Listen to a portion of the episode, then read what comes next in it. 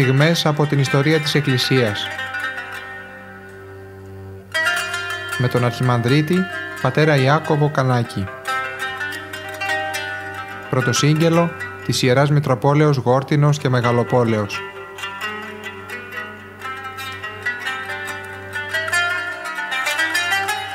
Αγαπητοί ακροατές χαίρετε.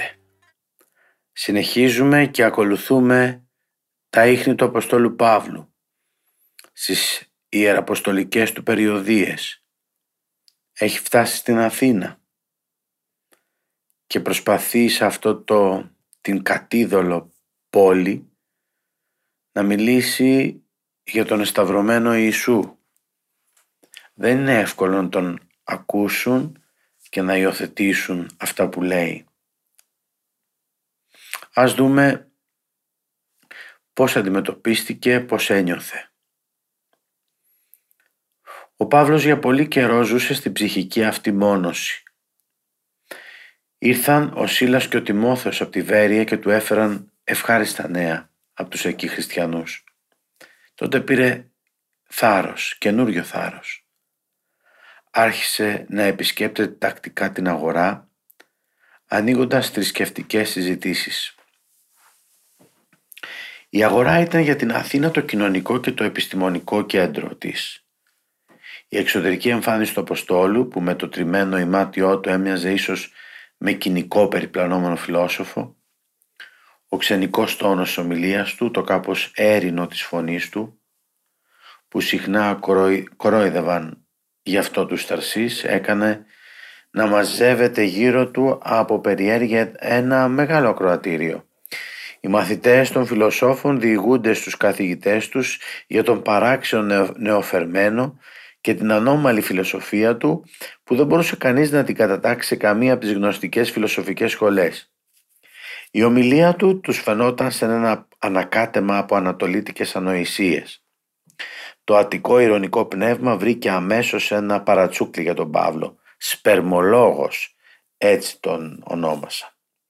Με αυτό ήθελαν να παραστήσουν τον άνθρωπο που χωρίς καμία επιλογή σερβίρει ό,τι τύχει. Τι αν θέλει ο σπερμολόγος ούτως λέγει. Παρ' όλα αυτά όμως το πράγμα παρουσίαζε ενδιαφέρον. Είχαν την πεποίθηση πως μπορούσαν να καταλάβουν ότι ξένων δαιμονίων δοκεί καταγγελεύς είναι. Για να εννοήσει κανείς το πολιτισμικό και ιστορικό πλαίσιο αυτής της εκφράσεως πρέπει να γνωρίζει ότι στην αρχαιότητα υπήρχε η διδασκαλία, η παράδοση περιθείου ανδρός. Σύμφωνα με τη διδασκαλία του Πλάτωνα, της Στοάς, των κοινικών, του Σενέκα και του Επκτήτου, υπάρχει ένας ανώτατος τύπος ανθρώπου, ο Θείος Ανήρ, που έχει ιερότερη, βαθύτερη γνώση για τα ζητήματα της θεότητας, ένα είδος αγγέλου ή απεσταλμένου του Δία, που έχει κάποια αποστολή προς τους ανθρώπους. Σύμφωνα με αυτή τη διδασκαλία, επίστευαν ότι υπήρχαν κάτι τέτοιες θείες μορφές όπως ο Πυθαγόρας, ο Εμπεδοκλής, ο Σοκράτης, ο Χρήσιπος. Εκτός από αυτούς, τους γνήσιους θείους άνδρες, υπήρχαν και οι απατεώνες, οι τσαρλατάνοι και οι μάγοι που έτρεχαν πίσω τους, έτρεχε πίσω τους ο αμόρφωτος κόσμος. Ο Παύλος είχε συναντήσει ένα τέτοιον στην αυλή του Ανθιπάτου Σεργίου. Ο Πέτρος τον Σίμωνα τον Μάγο τον ίδιο και τον Βαρνάβα στα Λίστρα τους πήραν για τον Ερμή και το Δία. Στους Φιλίππους η μαντευομένη φώναζε πως ο Παύλος και ο Σίλας είναι δούλοι του Θεού του υψίστου. Και στον αρχιδεσμοφύλακα δεν έμενε καμία αμφιβολία πως είχαν πάνω τους κάτι θείο. Σε όλη την αρχαιότητα, στην Ανατολή και στον Ελληνισμό έχει πολύ βαθιά εισχωρήσει η ιδέα του θεανθρωπίνου με την έννοια ότι μερικοί άνθρωποι ήσαν μέσα τους κάτι θείο. Πόσο ρεαλιστικά έπαιρναν οι Έλληνες αυτή την ιδέα των θείων κηρύκων; Το δείχνει η ιστορία του Μενεδίμου που παρουσιάστηκε με ένα παράξενο φόρεμα με ιερατικό μανδύα με, τα κατα... με καταπόρφυρη ζώνη με αρκαδικό καπέλο με κοθόρνους αντί για παπούτσια με πελώρια γένια με ράβδο από ξύλο φλαμουριάς και με τα σύμβολα των 12 αστερισμών. αφού παρουσιάστηκε έτσι, δήλωσε πως έρχεται από τον Άδη και πως έχει την εντολή να επισκεφθεί τους ανθρώπους ως επίσκοπος και να γυρίσει να αναφέρει στους θεούς τα αμαρτήματα των θνητών. Τέτοιοι συσσαγωγικά θείοι άνδρες από καιρό σε καιρό έκαναν την εμφάνισή τους στην Ελλάδα και στη Μικρά Ασία. Οι στοικοί και οι κοινικοί φιλόσοφοι ως ιδιαίτερο χαρακτηριστικό της συγγένειάς με το Θεό, γνήσια ιερατικό, θεωρούσαν την εκούσια ακτιμοσύνη και την κατάργηση κάθε ανάγκης, την ανεξαρτησία και την ελευθερία απέναντι σε ανθρώπους και πράγματα που συχνά καταντούσε σε ορισμένες χοντροκοπιές. Ο Παύλος τα έκανε στους Αθηναίους εντελώς ασυνήθιστη εντύπωση ώστε να το θεωρήσουν θείον άνδρα ή καταγγελέα ξένων δαιμονίων. Και δεν θα τους είχε αποκρύψει ότι πραγματικά σκοπός του ήταν να τους κηρύξει μια καινούργια θρησκεία. Ό,τι μπόρεσαν να συγκρατήσουν από την ομιλία του ήταν λίγες λέξεις, κτυπητές, Ιησούς και Ανάσταση. Και αμέσως με την άδεια τους κεφαλή είχαν νομίσει πως είχαν καταλάβει την καινούργια θρησκεία, ότι δηλαδή ο Παύλος δίδασκε για ένα καινούργιο θεϊκό ζεύγος, πάντοτε ζευγάρωνα τους θεούς, μια ανδρική και μια γυναικεία θεότητα. Δηλαδή, ο Ιησούς ήταν ο Θεός και η άλλη θεότητα η Ανάσταση. Δεν μπορούσαν να μαντεύσουν ότι το κήρυμα αυτού του σπερμολόγου, όπως τον έλεγαν, θα ερχόταν ώρα που θα έβαζε στην άκρη την φιλοσοφία τους και θα αναποδογύριζε τις διδασκαλίες στις καθέδρες τους. Χρειάστηκε βέβαια να περάσουν 450 χρόνια, όση στιγμή που ο Ιουστινιανός ο πρώτος έκλεισε με μια μονοκονδύλια τη φιλοσοφική σχολή των Αθηνών. Τόσο επίμονα κρατήθηκε εδώ η ιδωλολατρία. Η περίεργη όμως αυτή παρεξήγηση έγινε αφορμή να ζητήσουν από τον Παύλο κάτι πιο συγκεκριμένο. Να παρουσιαστεί δηλαδή μπροστά στον Άριο Πάγο το ανώτερο και σεβαστότερο Συμβούλιο των Αθηνών. Ο Άριος Πάγος ήταν μια αριστοκρατική ένωση, το κλασικό δικαστήριο για όλα τα ζητήματα της θρησκείας και της ηθικής, της λατρείας και της εκπαίδευσης, που ολόκληρος ο κόσμος αναγνώριζε το κύρος του. Πανάρχια παράδοση υπήρχε για το δικαστήριο αυτό που το αποτελούσαν σε βάσμοι γέροντες. Κάποτε ήταν ένα είδος ιερού ορκωτού δικαστηρίου που συνεδρίαζε για την εκδίκαση κακουργημάτων τη νύχτα στο λόφο του Άρεος που με ένα στενό αυχένα εν, ενώνεται με την Ακρόπολη. Όποιος έχει δει τον Αριοπάγο δύσκολα μπορεί να φανταστεί ότι θα ήταν δυνατό να γίνει εκεί μεγάλη συγκέντρωση. Είναι ίσως πολύ θεατρικό το να φαντάζεται κανείς ότι ο Παύλος έκανε την ομιλία του πάνω σε αυτό το λόφο, σε ανοιχτό χώρο, σαν ένα υψηλό βήμα, μπροστά στο φαντασμαγορικό φως που στέλνουν οι μαρμάρινες κολόνες. Πολύ πιθανότερο είναι ότι τότε ο Άριος Πάγος μπορεί να συνεδρίαζε στην Βασίλειο στο Άτης Αγοράς, όπου είχε εκφωνήσει και ο Δημοσθένης τους λόγους του. Εδώ έκανε το δοκιμαστικό του μάθημα σε εισαγωγικά ο Παύλος μπροστά σε ένα πυκνό ακροατήριο στους επίλεκτους του ελληνικού πνεύματος σε καθηγητές και σπουδαστές. Δεν πρέπει να νομίσουμε ότι ήταν δίκη. Ο Απόστολος δεν ήταν κατηγορούμενος αλλά ελεύθερος άνθρωπος. Βρισκόταν μπροστά στην ανώτατη εξουσία που αποφάσιζε σε ποιους θα δώσει το δικαίωμα να διδάσκουν και πού θα αποφαινόταν για τη διδασκαλία του. Το γεγονός ότι ο Κέρον παρακάλεσε τον Άριο Πάγο να προσκαλέσει τον φιλόσοφο Κράτυπο δείχνει ότι υπήρχε κρατικός έλεγχος. Ο Παύλος δεν υστερούσε σε μόρφωση, δεν ήταν βάρβαρος ούτε κανένας εικονοκλάστης. Είχε όμως μια ανώτερη αντίληψη για το ωραίο, την ομορφιά της ψυχής. Από ζωντανούς ανθρώπους ήθελε να μορφώσει χριστιανούς, από ψυχρούς εγωιστές να δημιουργήσει ανθρώπους με θερμά αισθήματα, να διαπλάσει μέσα στην ψυχή του τον Χριστό, στη θέση του όμορφου μύθου για τη γέννηση της Παλάδος Αθηνάς από το κεφάλι του Διός, να βάλει την πραγματικότητα του αιώνιου λόγου, της σοφίας του Θεού που έγινε άνθρωπος. Όλα αυτά ο Παύλος τα θεωρούσε τέχνη πολύ πιο ανώτερη από το να παίρνει κανείς λιθάρια νεκρά και να κατασκευάζει άψυχα είδωλα. Το ιερό σύμβολο της Αθηνάς ήταν η κουκουβάγια, το πουλί της νύχτας, που το μάτι του δεν αντέχει στο φως της ημέρας. Έτσι και η Σοφία στην Ελλάδα τότε ήταν μια μαραμένη σκοτεινή άποψη της ζωής. Να γνωρίσει όμως κανείς το Θεό σαν φως, αγάπη και ζωή, αυτό είναι μια φωτεινή άποψη της ζωής που εκπροσωπούσε ο Απόστολος Παύλος. Και εδώ, αγαπητοί μου, κλείνει και αυτό το μέρος ε, της πρώτης αυτής ε, αναφοράς ε, εντοπισμού του Αποστόλου Παύλου στην πόλη των Αθηνών. Θα τον δούμε όμως τώρα αμέσως ευθύς να μιλά στον Άριο Πάγο, σε αυτό το ανώτατο δικαστήριο. Εκεί καλούσαν αυτούς που είχαν κάτι καινούριο να πούν. Για τον Απόστολο Παύλο είπαν ότι εισάγει κενά δαιμόνια, δηλαδή κοινούς, καινούριους θεούς. Τα αιώνια αστέρια της Ελλάδας τρεμόσβηναν όπως και τότε πριν από τα 300 χρόνια όταν μπροστά στο ίδιο δικαστήριο καταδίκαζαν τον σοφότερο Έλληνα.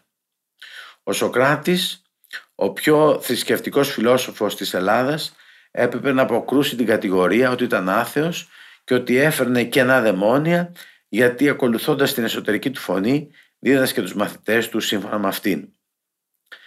Όσο άδικη και αν είναι η απόφαση για τον Σοκράτη, πρέπει να σεβαστεί κανείς τη σοβαρή προσπάθεια που έκαναν τότε οι δικαστές του για να διαφυλάξουν τις παλαιές παραδόσεις. Ο Παύλος αντιθέτως βρισκόταν μπροστά στους άσημους κληρονόμους μιας μεγάλης σειράς σοφών, μπροστά σε μια ελαφρόμυαλη γενναία που δεν έπαιρνε πια στα σοβαρά τη θρησκεία και που τα θρησκευτικά ζητήματα τα θεωρούσε μόνο ως ενδιαφέροντα θέματα για συζήτηση. Μέχρι τώρα ο Παύλος στην ιεραποστολική του δράση εργαζόταν σε περιοχές που κατά κάποιο τρόπο τις είχε προπαρασκευάσει ο Ιουδαϊσμός ή η προσήλυτή του. Στην Αθήνα όμως η σκηνή είχε αλλάξει εντελώς.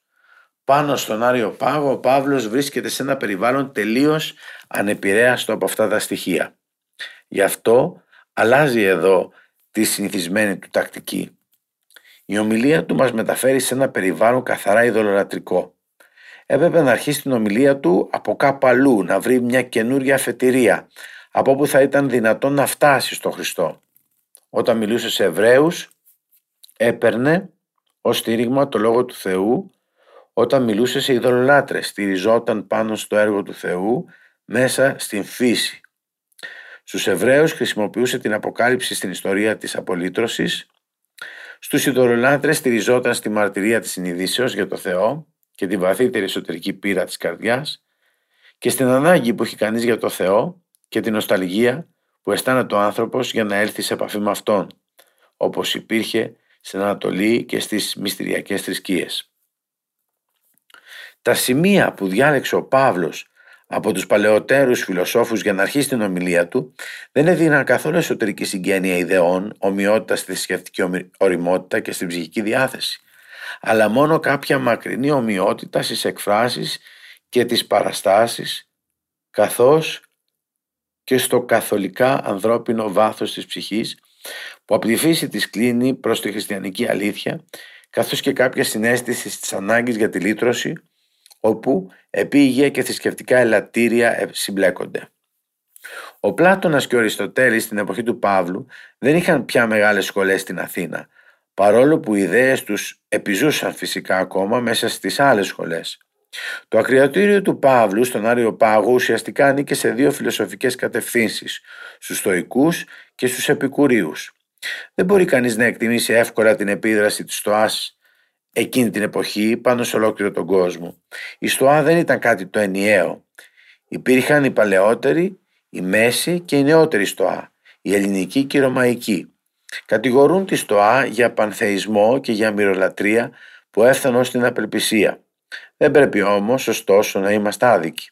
Οπωσδήποτε η ηθική της ήταν ανώτερη από τη φιλοσοφία της και οι εκκλησιαστικοί πατέρες βρήκαν πολλές ομοιότητες με τον χριστιανισμό.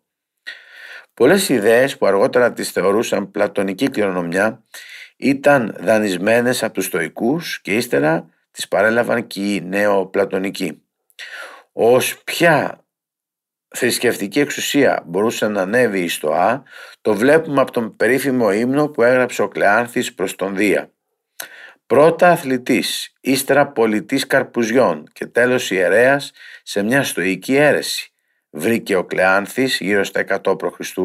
στον ύμνο του λόγια που ακούστηκαν στην Ελλάδα σαν αντίλαλος του «Άκουε Ισραήλ, εγώ είμαι Κύριος ο Θεός σου, ουκ έσοντες οι θεοί έτεροι πλήνε μου», που ήταν η γεμάτη πίστη απάντηση του Ισραήλ στην νομοθεσία του Σινά.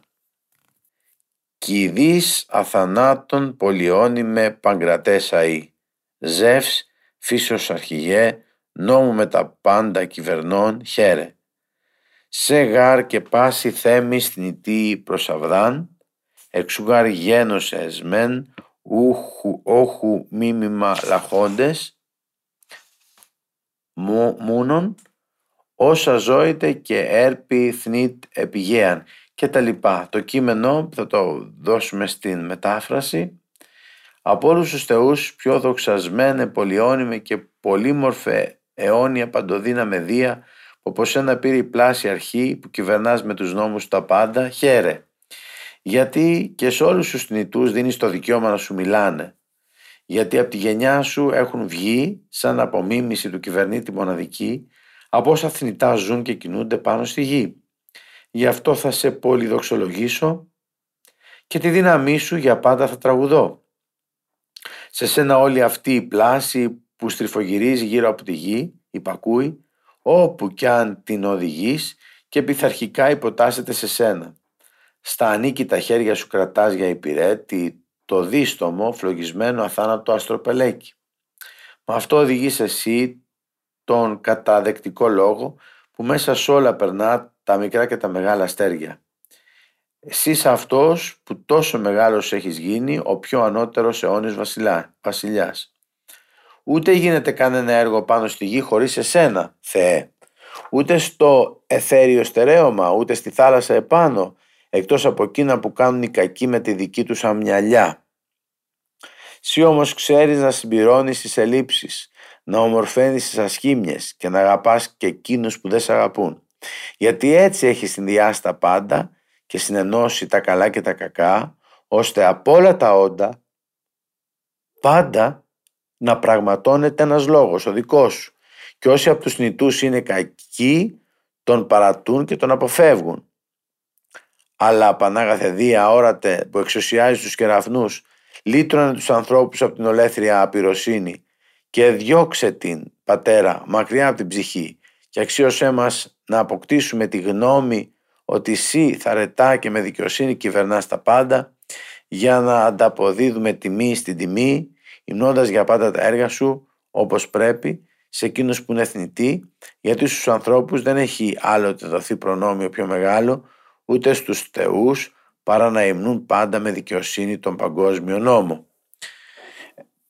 Προχωρούμε λίγο παρακάτω να δούμε την πορεία και τον λόγο και την παρουσία του Αποστόλου Παύλου ενώπιον ε, των Αθηναίων στον Αριοπάγο. Παρατηρούμε ότι η φυσική αποκάλυψη του Θεού στο πνεύμα του Έλληνα σοφού πολύ λίγο αιστερεί από την αποκάλυψη των ψαλμών και των προφητών σε ομορφιά και σε βάθος, σε εσωτερικότητα του αισθήματος και σε μεγαλοπρέπεια εκφράσεως. Απέχει πάρα πολύ η στοική αυτή σκέψη από την ψυχρή φιλοσοφία του Σπινόζα που διδάσκει ότι όποιος αγαπά αληθινά το Θεό δεν πρέπει να περιμένει ότι θα αγαπηθεί από Αυτόν. Αν ο Παύλος είχε το ευτύχημα να συνομιλήσει με ανθρώπους όπως ο Πλάτων και ο Κλεάνθης, τότε θα είχαν εύκολα νιώσει ο ένας τον άλλον. Στην περιθεού ιδέα η Ελλάδα στις φωτεινές τις στιγμές έφτασε σχεδόν τον Ισραήλ και σε ένα σημείο τον ξεπέρασε. Γνώριζε πώς να παραστήσει την ιδέα του Θεού και με την τέχνη. Ενώ ο Ισραήλ στο σημείο αυτό έμεινε βάρβαρος και σύμφωνα με τα σχέδια της Θείας Πρόνοιας έπρεπε να μείνει. Η σύνθεση αντιλήψεως περί Θεού και τέχνης μπορούσε να πραγματοποιηθεί για πρώτη φορά χωρίς κίνδυνο για τη διατήρηση της καθαρότητας, της ιδέας του Θεού μόνο από το χριστιανισμό. Σε ένα άλλο όμως σημείο ο Ισραήλ στέκεται πολύ ψηλότερα από την Ελλάδα. Στην ομοθεσία του Σινά συνέλαβε την ιδέα της αγιότητας του Θεού και οι δύο λαοί είχαν μια δυνατή συνέστηση της αποστολής τους ότι είχαν κάτι να πούν στον κόσμο. Η Ελλάδα είχε πει την τελευταία της λέξη αποκαλύπτοντας και ανακαλύπτοντας τη συνέχεια, τη συγγένεια που έχει προς τον Θεό το ανθρώπινο πνεύμα. Ο Ισραήλ και μετά τη νομοθεσία του Σινά έπρεπε να πει προς την ανθρωπότητα την, την, τελειο, την τελειωτικά τελευταία του λέξη ότι ο γιος του Θεού έγινε άνθρωπος. Αλλά τον Παύλο που ήταν ο μόνος κατάλληλος να το πει τον είχε ήδη αποκηρύξει. Τη συνηθισμένη μεταγενέστερη στοική φιλοσοφία στην εποχή του Παύλου θα μπορούσε κανείς να τη συνοψίσει σύμφωνα με τον Πράτ περίπου στα παρακάτω λόγια. Ο στοικός μιλάει για το Θεό, με αυτό όμως εννοεί το παγκόσμιο πνεύμα που κυβερνά τα πάντα, τον παγκόσμιο νόμο ή μια μυστηριώδη κρυφή δύναμη που δίνει σε κάθε ύπαρξη την μορφή, την ενότητα και την ικανότητα να δράσει. Ο στοικός μιλάει για την ψυχή, αλλά με αυτό εννοεί μια πνευματική απρόσωπη ρευστή ύλη που διαλύεται μαζί με το σώμα και χάνεται μέσα στο σύμπαν που αποτελεί μέρος του. Τις αναγνώριζαν κάποια βραχύτερη ή μακρότερη επιβίωση, όχι όμως την αθανασία. Ο στοικός μιλάει για τη Θεία Πρόνοια εννοώντας με αυτό τη μοίρα, την αλήγιστη ημαρμένη. Ο στοικός μιλάει για την προσευχή. Τι ζητά όμως από τους θεούς, επέμβαση στους φυσικούς νόμους, αλλά αυτό σύμφωνα με τη δασκαλία της στοάς είναι αδύνατο χωρισμένο από το Θεό. Αρετή και ψυχική ευτυχία, αυτό όμως εξαρτάται από τον ίδιο. Άκουε τη φωνή της συνειδήσεώς σου έλεγαν. Ίσως πίσω από αυτήν υπάρχει μια ανώτερη ύπαρξη. Κανείς δεν το ξέρει. Στοικός ήταν ο πρώτος που έθεσε στην ηθική για πρώτη φορά την έννοια συνείδηση. Του Μενάνδρου είναι το περίφημο απόφευγμα για κάθε θνητό ο Θεός του είναι η συνείδησή του. Η χαρακτηριστική προσευχή του στοικού όπως την είχε διατυπώσει ο επίκτητος «Άγουδη μο ζεύς και σύ γε υπεπρωμένη» και τα λοιπά. Πόσο μεγάλη άβυσος βρίσκεται ανάμεσα σε αυτή την προσευχή και την προσευχή στη Δύση. Είναι ο κόσμος της Θείας Πρόνοιας που οδηγεί απαλά. Πώς λέει το κατά Ιωάννη; Ουδής δυνατά ελθύν πρόσμε αν μη ο πατήρ ο πέμψας με ελκύσει αυτόν. Ως αντίδοτος της αντα... αναποδίασης ζωής, ως αντίδοτο στις αναποδίασης ζωής ο στοικός είχε την υπερήφανη απάθεια και ως φάρμακο ένα και μόνο, την αυτοκτονία. Δεν μπορεί κανείς να μην παραδεχθεί πως υπήρχε κάτι το συγκινητικό στη γεμάτη θλίψη αυτή η κατάληψη στη μοίρα. Πως ήταν θαυμαστή η προσπάθεια να σώσουν την ανθρώπινη αξιοπρέπεια. Πως υπάρχει ένα ευγενικό χαρακτηριστικό στην αγάπη τους προς τον άνθρωπο. Όσο και αν στηριζόταν στη λογική και όσο αν, και αν δεν είχε καμία σχέση με τη χριστιανική συμπόνια που τη θεωρούσαν ως αδυναμία. Αλλά πίσω από όλα αυτά μας παγώνει το ψυχρό ακίνητο κρυστάλλινο μάτι της παγκόσμιας ημαρμένης. Ασφαλώς αδικεί κανείς τη στοά, ιδίως τη νεότερη, όταν την κατηγορεί πέρα για πέρα για πανθεϊσμό. Ένα δυνατά μονοθεϊστικό πνεύμα κυριαρχεί. Η γνώση του Θεού ήταν η αγαπημένη της έκφραση και η κυριότερη της ψυχική ανάγκη. Αλλά από τη γνώση αυτή του Θεού έλειπε η θέρμη και η μυστική εκείνη φλόγα που βγαίνει από την καρδιά του Χριστού. Εδώ η περιφρόνηση που έτρεφαν οι στοικοί προς το συνέστημα έβρισκε τη δικαίωσή της. Γι' αυτό δεν μπόρεσες η στοά να σώσει τον κόσμο που μόνο με την αγάπη μπορεί να σωθεί. Γι' αυτό άνθρωποι όπως ο Επίκτητος και ο Μάρκος Αβρίλιος δεν μπορούσαν να καταλάβουν το χριστιανικό μαρτύριο. Ό,τι καλό είχε στο Α υπάρχει στο χριστιανισμό. Τα σπουδαιότερα κοινά με την ηθική της στοάς που έχει ο Παύλος είναι η εκτίμηση στη συνείδηση του ατόμου σαν εσωτερικό νομοθέτη, οδηγό και δικαστή. Έχουν αποδείξει ότι υπάρχει κάποια ομοιότητα ανάμεσα στον τρόπο του κηρύγματος του Παύλου και στις ε, διατριβές, όπως τις ονόμαζαν, τα εκλαευτικά συγγράμματα των στοικών, αλλά αυτά ανήκουν μάλλον στους κοινικούς, τα παραστρατημένα αυτά παιδιά της στοάς. Γι' αυτό και ο Παύλος στην ομιλία του δεν απευθύνεται προς τους εξα επαγγέλματος φιλοσόφους, αλλά πάνω από αυτούς στη μάζα των μορφωμένων ακροατών που ακόμα δεν είχαν στερεές πεπιθήσεις. Η δεύτερη ομάδα των ακροατών ήταν οι μαθητές του Επικούρου, που αργότερα το όνομά τους το κακομεταχειρίστηκαν βάζοντας το σύμβολο για κάθε εκατότερη απόλαυση. Οι Επικούροι δεν πίστευαν στους θεούς που πίστευε ο πολλής κόσμος, χωρίς όμως να αρνούνται ότι υπάρχουν πραγματικοί θεοί. Αλλά αν αυτοί οι θεοί μπορούσαν ή αν ήθελαν να μας βοηθήσουν ή γενικότερα αν προνοούσαν καθόλου για μας, αυτό το θεωρούσαν πολύ αμφίβολο. Αυτό νόμιζαν ότι ενοχλούσε τους θεούς στην Ολύμπια μακαριότητά τους. Ο κόσμος, σύμφωνα με την δασκαλία των Επικουρίων, ήταν έργο της τύχης και σκοπός του ανθρώπου ήταν η ευτυχία και η άμετρη ειδονή. Η θεωρία τους βέβαια έλεγε προσπάθη και για την ευτυχία των συνανθρώπων σου. Στην πρακτική όμως ζωή η αρχή τους ήταν ζήτα μόνο τη δική σου ευτυχία. Η ζωή είναι λίγη και ο καιρός που θα μείνεις πεθαμένος πολλής. Όλες οι καρδιές ήταν κλειστές για τον υπερφυσικό κόσμο. Κάπου όμως εδώ αγαπητοί μου ακροατές θα σταματήσουμε και θα συνεχίσουμε στο σημείο αυτό θα συνεχίσουμε να δούμε πώς ε, αλλιώς ε, τι ποια άλλη αντίδραση θα έχει ο Απόστολος Παύλος είδαμε ότι οι ομάδες των φιλοσόφων ε, έχουν βαθιά βάλει την, ε, τις ιδέες τους στο λαό οπότε προσκρούει θα λέγαμε αυτός ο, ο λόγος του Αποστολού Παύλου εν τέλει θα τον δούμε να φεύγει απογοητευμένος για την Κόρινθο. Θα το δούμε όμως αυτό στην επόμενη συνάντησή μας.